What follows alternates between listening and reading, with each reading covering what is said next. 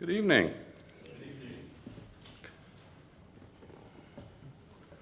Well, this morning we looked at a portion of scripture out of Romans on the issue of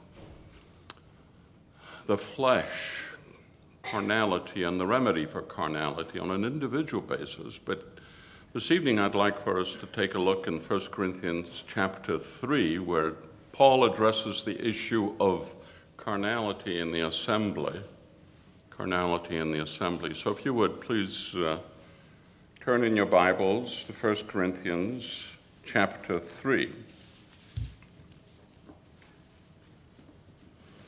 Now, again, to kind of reiterate what carnality is, we recognize that there are just two kinds of people in the world those that are saved and those that are not.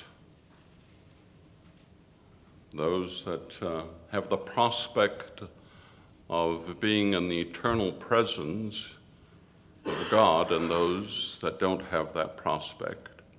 And we would call one, of course, the natural man. That's the man that is outside of Christ. And then, as far as the saved man is, I think that there are right, really in Scripture two identifications of a man that belongs to the Lord. And one is a spiritual man, and the other is a carnal man. The spiritual man is utterly and absolutely dependent on the Spirit of God to move in his life for the glory of God. But the carnal man lives in the flesh. In other words, he's a man that is saved but is attempting even to live for Christ in the power of the flesh as a natural, as if it were a natural man. And it, of course, can't be done. And so a carnal man is a fleshly man, a man that lives in the power of the flesh. Now, when we speak doctrinally of the flesh, uh, the flesh of a believer, it isn't the that which hangs on our bones, it's what we are by nature, what we are as the offspring of Adam. And so Paul now addresses this issue of believers in the assembly of God living as men that are carnal, as uh, having living in a as a natural man would live. Let's take a look at just uh, a little portion here of, well, a good portion of chapter 3, beginning with verse 1. And I, brethren, could not speak to you as to spiritual people, but as to carnal, as to babes in Christ. I fed you with milk and not with solid food, for until now you are not able to receive it, and even now you're still not able, for you are still carnal. For where there are envy and strife and division among you, are you not carnal? And behaving like mere men or like mere natural men? For when you say, uh, for when one says, I am of Paul, and another, I am of Apollos, are you not carnal? And one uh, who, is, who then is Paul and who is Apollos, but ministers through whom you believed, as the Lord gave to each one? I planted, Apollos watered, but God gave the increase. So then neither he who plants is anything nor he who waters, but God who gives the increase. Now he who plants and he who waters are one and each one will receive his own reward according to his own labor. For you are God's fellow workers, uh, you are God's field, you are God's building, according to the grace of God which was given to me as a wise master builder. I have laid the foundation, and another builds on it. But let each one take heed how he builds on it. For no other foundation can anyone lay than that which is laid, which is Jesus Christ. Now, if anyone builds on this foundation with gold, silver, precious stones, wood, hay, straw, Each one's work will become clear, for the day will declare it, because it will be revealed by fire, and the fire will test each one's work of what sort it is. If anyone's work which he had built on, uh, on it endures, he will receive a reward. If anyone's work is burned, he will suffer loss, but he himself will be saved, yet so as through fire. Do you not know that you are the temple of a God and that the Spirit of God dwells in you?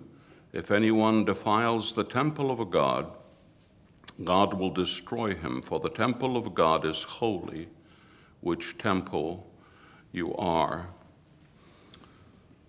The issue of carnality, the evidence of carnality, as Paul presents it, is unfolded in, in three words, I think envy, strife, and division. Envy, strife, and division.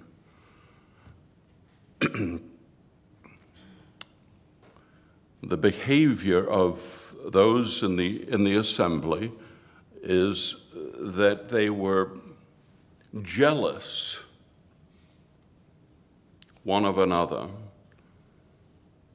The word here that's used is envy, but in, uh, in fact, I think it is more jealousy. Envy has the suggestion of you have something and I want what you have, but since I can't have it, I don't want you to have it. That's envy. Jealousy is I you have something and I want what you have but not at the cost of you losing it. Jealousy. I want what you have. And so that's the issue I think that is presented for us here. There was in the assembly jealousy, not jealousy in the sense of wanting material things, but I think this was in, in spiritual matters. How many times have you heard a young man or a woman that says, Oh, I wish I had that?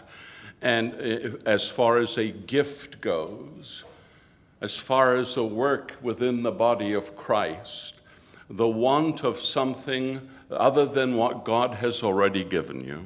Remember that gifts are nothing more than uh, a second portion, isn't it? An added portion of blessing. We're to live lives that, uh, that exercise the graces that God gives each believer is to exercise the graces one towards another in ministering one to another. And God says, out of those, that's really what gifts are graces. And God says, Look, I'm going to give you a little addition. That's a gift. I'm going to give you a little added portion. I want you now to work within that realm. Not at the cost of you not using the other graces or exercising the other graces, but you have an added portion, and that's a realm of ministry that is primary for you. And sometimes we tend to feel, particularly uh, when it comes to public kind of ministry, that there's a desire, a far greater desire for, for that public kind of ministry among young men than it is to be to exercise the gift of helps, for instance. And so here is the, uh, the issue of jealousy as far as spiritual matters go, spiritual issues go. And that's what was happening in Corinthians. And we have to be careful that it doesn't happen in our midst. Then there was strife, contention. We uh, drop back to, uh, to chapter 1, for instance, verse 11, it says, For uh, it has been declared to me concerning you, my brethren, um, by those of Chloe's household that you are contentious, that there are contentions among you, um, bickering, quarrels among you, sometimes immaterial issues within the family of God, the, the body of Christ, the local assembly, and there are little quarrels, little quibbling that's going on. Obviously, that's not spiritual. That is a sign, of course, of carnality. And then there are divisions, factions I am of Cephas, and I am of Paul, and I am of Apollos. In fact, again, if we were to go back to uh, chapter 1, um, Paul states um, in, in verse 12 Now I say that, that each of you says, I am of Paul, or I am of Apollos, or I am of Cephas, or even I am of Christ. We're far more spiritual, you see. We're not after Cephas. We're not after uh, that's, uh, Peter. We're not after Paul. Peter, look, but I am of Christ. Well, every believer is. And so we have to be very, very careful. Uh, you know, I like uh, Peter. You know, he's a go-getter. He's out there and he, he doesn't wait around. He's off and at 'em. Or like Apollos, he's a quiet, he has a quiet spirit about him. And I like his approach to presenting the Word of God or the gospel. I like Paul as a man of intellect, and he can convey the spiritual truths in such a wonderfully intellectual way. See that? And so we have to be careful about this issue of uh, divisions, factions within the assembly. And may I suggest that those factions can also um, show themselves in the issue of not just following somebody, but not letting, not permitting someone to step in to be followed. Just very recently in an assembly um, that I won't mention, there was an issue of uh, recognition of an elder, a young man, relatively young man, that was doing the work within the assembly that met all of the criteria within the body of Christ, and yet some within the assembly were offended that he would take the place of an elder. There's no way of withholding him if he if the Spirit of God has placed that want of service into his heart. And he's doing the work. And he meets the criteria and the qualifications. The only responsibility that we have is to point him out. It's the work of the Spirit of God. The Spirit of God makes the move. The Spirit of God brings the man into the place. All we're doing is recognizing that in fact the Spirit of God does it. And so we may have factions even uh, that are expressed in that kind of a way. So we need to be very, very careful about these sort of things. There's a threefold effect the effect of carnality. Carnality, first of all, dwarfs. Look at verse 1 and 2 again. And I, brethren, would not speak to you as to spiritual people, but to carnal, as to babes in Christ. I fed you with milk and not with solid food, for until now you have not been able to receive it, and even now you're still not able. Carnality dwarfs. These are men and women that should have been going on. They should have already be on the meat of the word, but they're still babes drinking of the, uh, of the milk. They weren't anti spiritual, they were just babes fed with the milk, not able to receive the deeper things of, of God, um, the meat. And we need to be careful in that realm. Remember the Lord Jesus, for instance, in, uh, what is it, chapter 16, where he dealt with his, or he spoke to his uh, disciples at that time. Uh, he says, I have uh, yet many things to tell you, but you are not able to receive them. He was speaking in, that, in the context there of blessing. There are many blessings that I have yet to present to you, but you're not able to receive them.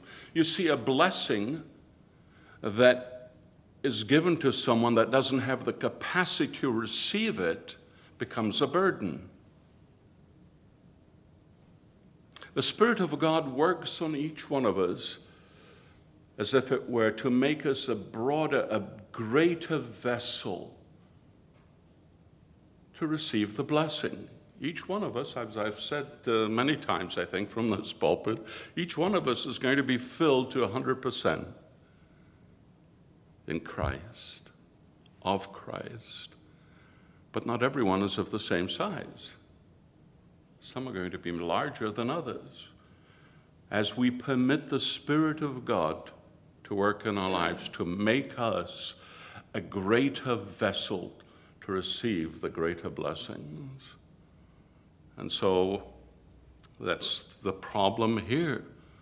Babes still in, in Christ. Uh, carnality also divides, as we've said before.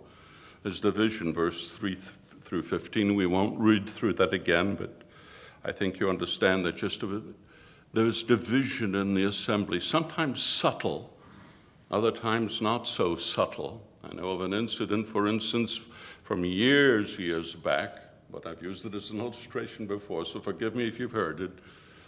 It's a fact, though. Two sisters, two dear sisters in the assembly. One would sit on the one side, in the pews on the one side, and the other would sit in the pews on the other for the Lord's Supper. It's a terrible thing, divisions within an assembly. How is the Lord glorified in that? How is the assembly able to progress spiritually with that type of thing going on when it's not dealt with? And so we, we have to recognize these problems. Some may not be as open as that, but still carry resentment and anger and, and uh, those sort of things one towards another. We have to be very careful that the that we permit that in the assembly or that as individuals we're to guard against that. We're to judge ourselves first before we come to the Lord's Supper in particular. Make sure that the issues are settled each night before you, our head hits the pillow. We're to be sure that the day is clear, the issues of the day are clear. But at least before the Lord's Supper, we're to make sure that things are clear. And so, so the issue of division.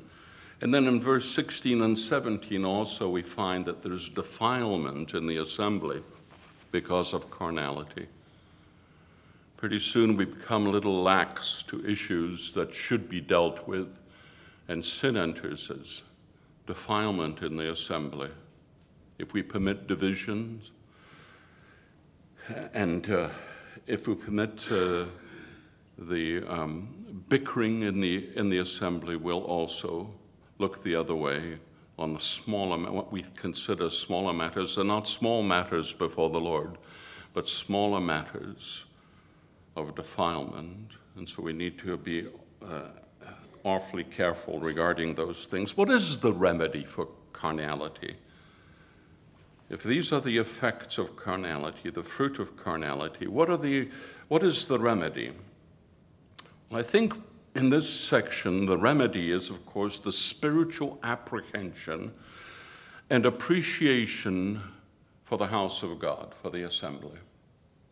This is not just merely a meeting hall where a bunch of individual people come together on a Sunday morning and a Sunday evening on a Wednesday night or for Awanas or whatever else. This is not simply four walls where individuals come in.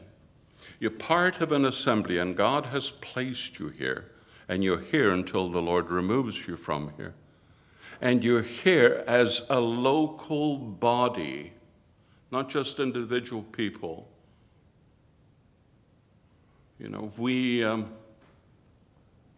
we don't have the liberty, as so many take, of just going around canvassing for a church that appeals to us.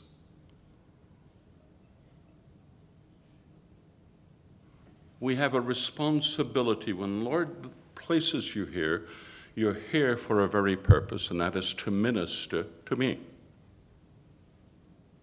to minister to others, to minister one to another you're important to me.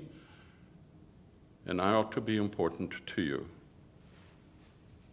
The assembly is more than the sum of its individuals. It is a living entity. And so it is the issue of, of looking at the assembly uh, as a divinely constituted entity.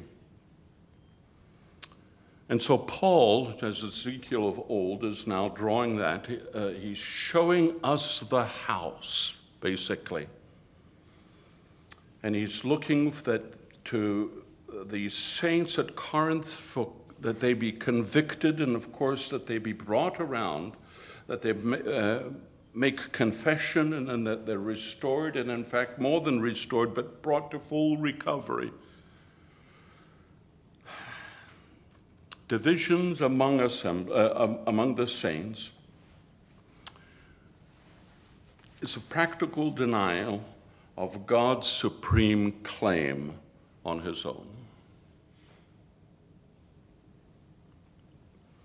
The assembly is not of Paul, it's not of Cephas, it's not of Apollos. The assembly is of God. Ye are God's husbandry you are God's building. You are God's temple. That's what Paul presents in this particular section. And our understanding of the assembly in these three facets, in these three pictures, I think will give us an appreciation of really our place in the body of Christ locally and God's view of our place in the assembly. Let's take a look at them. These three distinctions, the God's husbandry speaks of the fruitfulness of that which is his husbandry. And we have presented for us the unity of that which is God's building and finally, we have the sanctity of that which is God's temple. God's husbandry.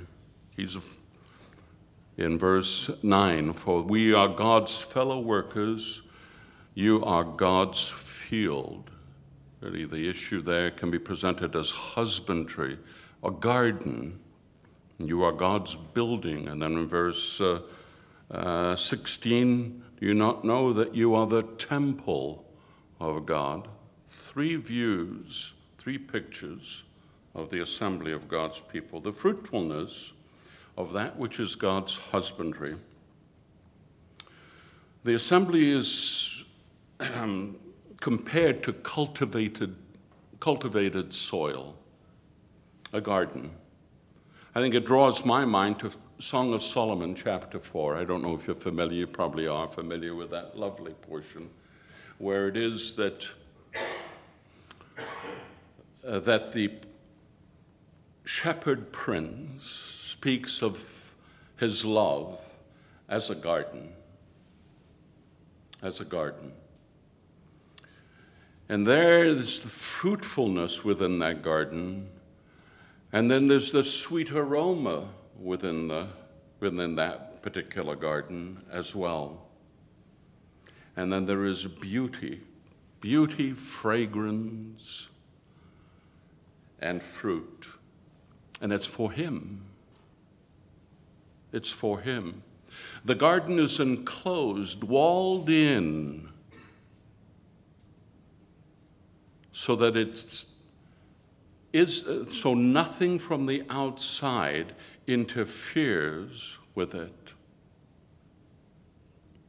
Now, some of the fruit may overhang the walls, and certainly the fragrance of that assembly may go forth, may waft into the world. And there may be a peak of some of the beauty, but principally, the assembly of God's people, this assembly is for the Lord Jesus Christ Himself. We speak of bringing people in to present the gospel to them, but that's not the true element of the church that we are told to go out to preach the gospel. This is an entity that belongs to the Lord, a garden just for Him. The walls, but there is also the wells, the Spirit of God giving fruit and fragrance and beauty. The wells, we won't go and look at the, the fourth chapter. I'll leave that to you, of uh, Songs of Solomon. I'll leave that to your, to your own time. But so here's this lovely picture of a garden, living waters giving life within the garden, the secret of fruitfulness, the Spirit of God moving within the assembly, and the walls that confine this to the Lord. The walls have been broken down in many a, a church, so to speak, and the world has entered in. The standards of the world. Today we accommodate the things that are politically considered to be correct, that were just a few years ago considered to be sin, even by the world. And the church permits those walls to be broken down and the world to come in to the assembly, into the church. We need to be careful about that. The walls that separate us from the world, not from the sinners, but from the world, from the effects, the standard of the world. We're to go out to the sinner and to proclaim the good news and to bring them in to bring them to the Lord and then into the local body into the assembly a garden a garden for himself then we have the unity which is God's building again we for those of you that are taking note verse 9 through 15 I think covers that particular uh, section. We won't read it again. God is the great architect of this, of this assembly. Paul is the master builder, if it were. The foundation that he sets is the Lord Jesus Christ. It's the only foundation that can be set. And we are to build on that. And of course, we're given the, some of the materials that we build with gold, silver, precious stones, and so on, and wood, hay, and stubble. What materials are we using to build this, uh, this building? In um, 1 Peter chapter 2, remember that, the, that we're told that we are living stones being builded together for a habitation of a God. In fact, it's the idea there is that it is the center in which we're able to give worship. Individual living stones, not bricks, but stones. When we speak of a building, the unity of a building, we generally think of beams and, and bricks that are of even dimensions, but that's not true for a spiritual building. Individual stones, not formed bricks made by the hands of men, but individual stone, each one different than the other, because we're all different than the other,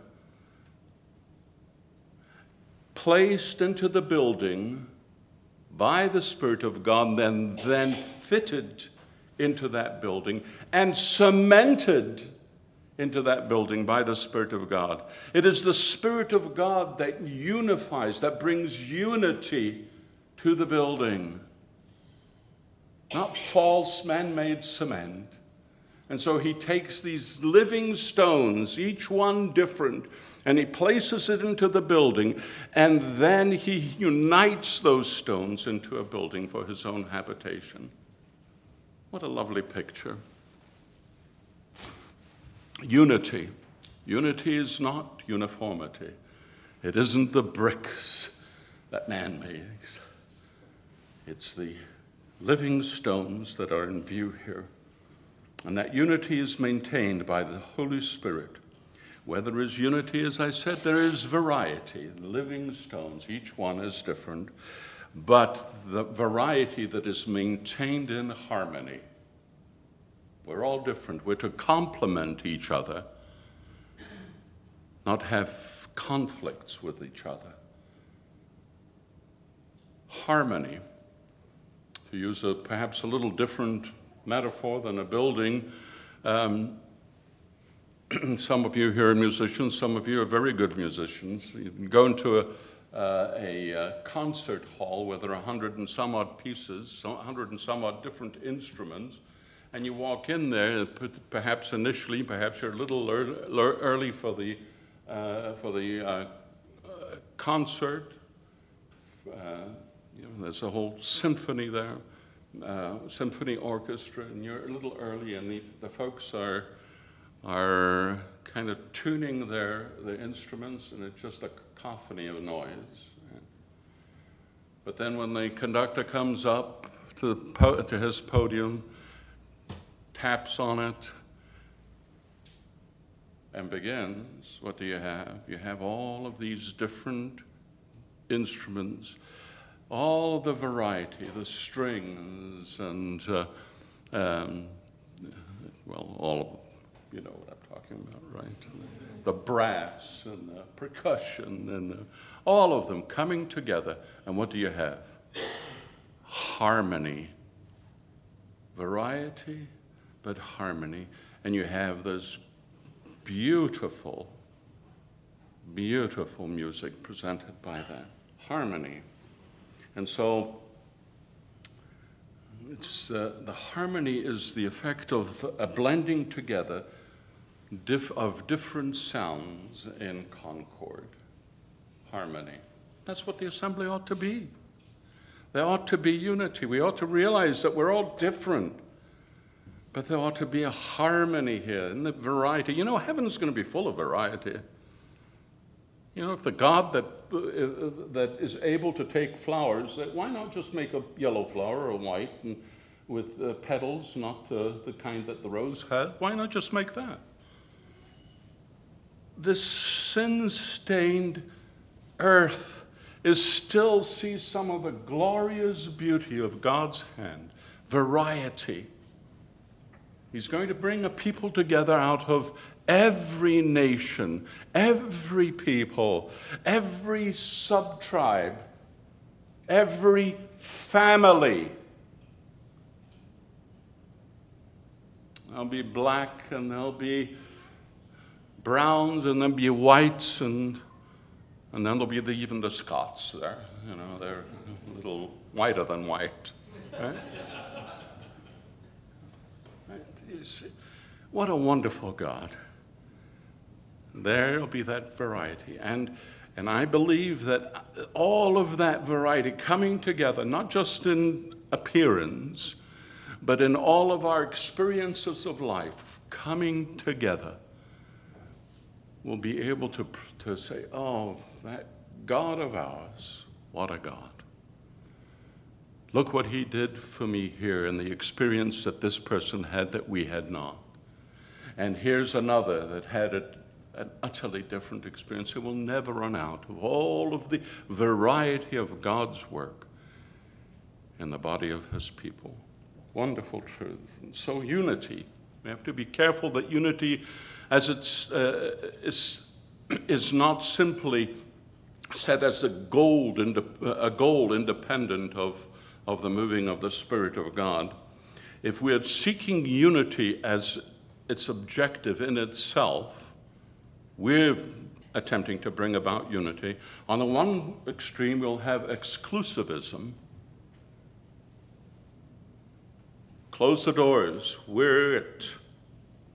On the other hand, we'll have compromise. Or for the sake of unity, let's not worry about that particular issue. Not, let's not deal with that sin when we begin compromising. We don't bring about unity in the assembly. The Spirit of God brings the unity. But we're to keep the unity of the Spirit in the bonds of peace, in the, in the local assembly. And so we have to be careful no exclusivism and no compromise. And then finally, there is the sanctity of that which is the temple of God, verse 16. The temple of God. There are two words in the New Testament that are used for the temple of God. Uh, one is Hieron in the Greek, Hieron, which refers to the whole temple, the whole structure, just as it stood. And then the other is Naos, which refers only to the inner sanctuary, the Holy of Holies. Perhaps a better, uh, a more understandable illustration would be to look at the tabernacle. You remember the tabernacle, I think. In the tabernacle, the tabernacle itself, the structure was broken out into two parts the holy place and the Holy of Holies. As the priest entered in, on the left hand side would be um, the candlesticks. On the right hand side, there would be the table of showbread. And in front, before the curtain that gives entrance into the Holy of Holies, you had the uh, altar of incense. And then, as you entered in through that, as the priest, the high priest, uh, who's the only one that could enter into the Holy of Holies, as he would enter into the very Holy of Holies one time a year on the Day of Atonement, there's the Ark, the Ark of the Covenant. On it is the mercy seat with two cherubim facing each other. And it was the place or the residence for the Shekinah glory. It is where God abode in the midst of his people Israel. He says, This church, this assembly, this body of believers is just that the very holy of holies, where God resides and where He's to be expressed in us, manifested in the assembly. Chapter 6 of First Corinthians, we see again the temple there. And this time it's not the assembly, it's the individual. Again, the same word, naos. That we are the temple, our body is the temple of a holy God, the inner sanctuary through which God is to be manifested. Do you see these pictures of the assembly? Do we have a different view of what the assembly truly is? A garden just for Him that ought to give expression and beauty and in fragrance and in fruit for his delight. A building of varying saints' stones, building on Christ in unity one with the other. Harmony. So instead of a noisy cacophony, will be a delightful song in his ears. And then finally, of course, the temple, where he is manifested in the midst of the assembly. What a great privilege we have as believers, not just individually, but corporately. And we're here for these very purposes. Carnality it disappears in a, in a uh, corporate sense. It disappears when we have a full understanding of what the assembly is to the Lord and what, we pl- what place we have in the assembly. Either to have a, a ministry that glorifies Him or one that, of course, is worked out and lived out in carnality to his sorrow. May we just recognize these things and live in an understanding of our great privilege and responsibility corporately. Let's look to the Lord. Our beloved Father, we come before Thee again, giving Thee praise and thanks, Father, for Thy love to us, for the expression of Thy love in the person of Thy Son. Oh, how we thank Thee, O blessed Father, though we are saved individually, Thou hast placed us into a body, the body of the Lord Jesus Christ, the church. And universally we realize, Father, that it is composed of every believer throughout all of the centuries and at this present time. But also, blessed Father, Thou hast established that very kind of a portrait of the church in the local body, in the local assembly. And may we realize, oh Father, our place, our responsibility, and above all, our privilege to exercise, Father, the aspects of beauty and fragrance and fruit.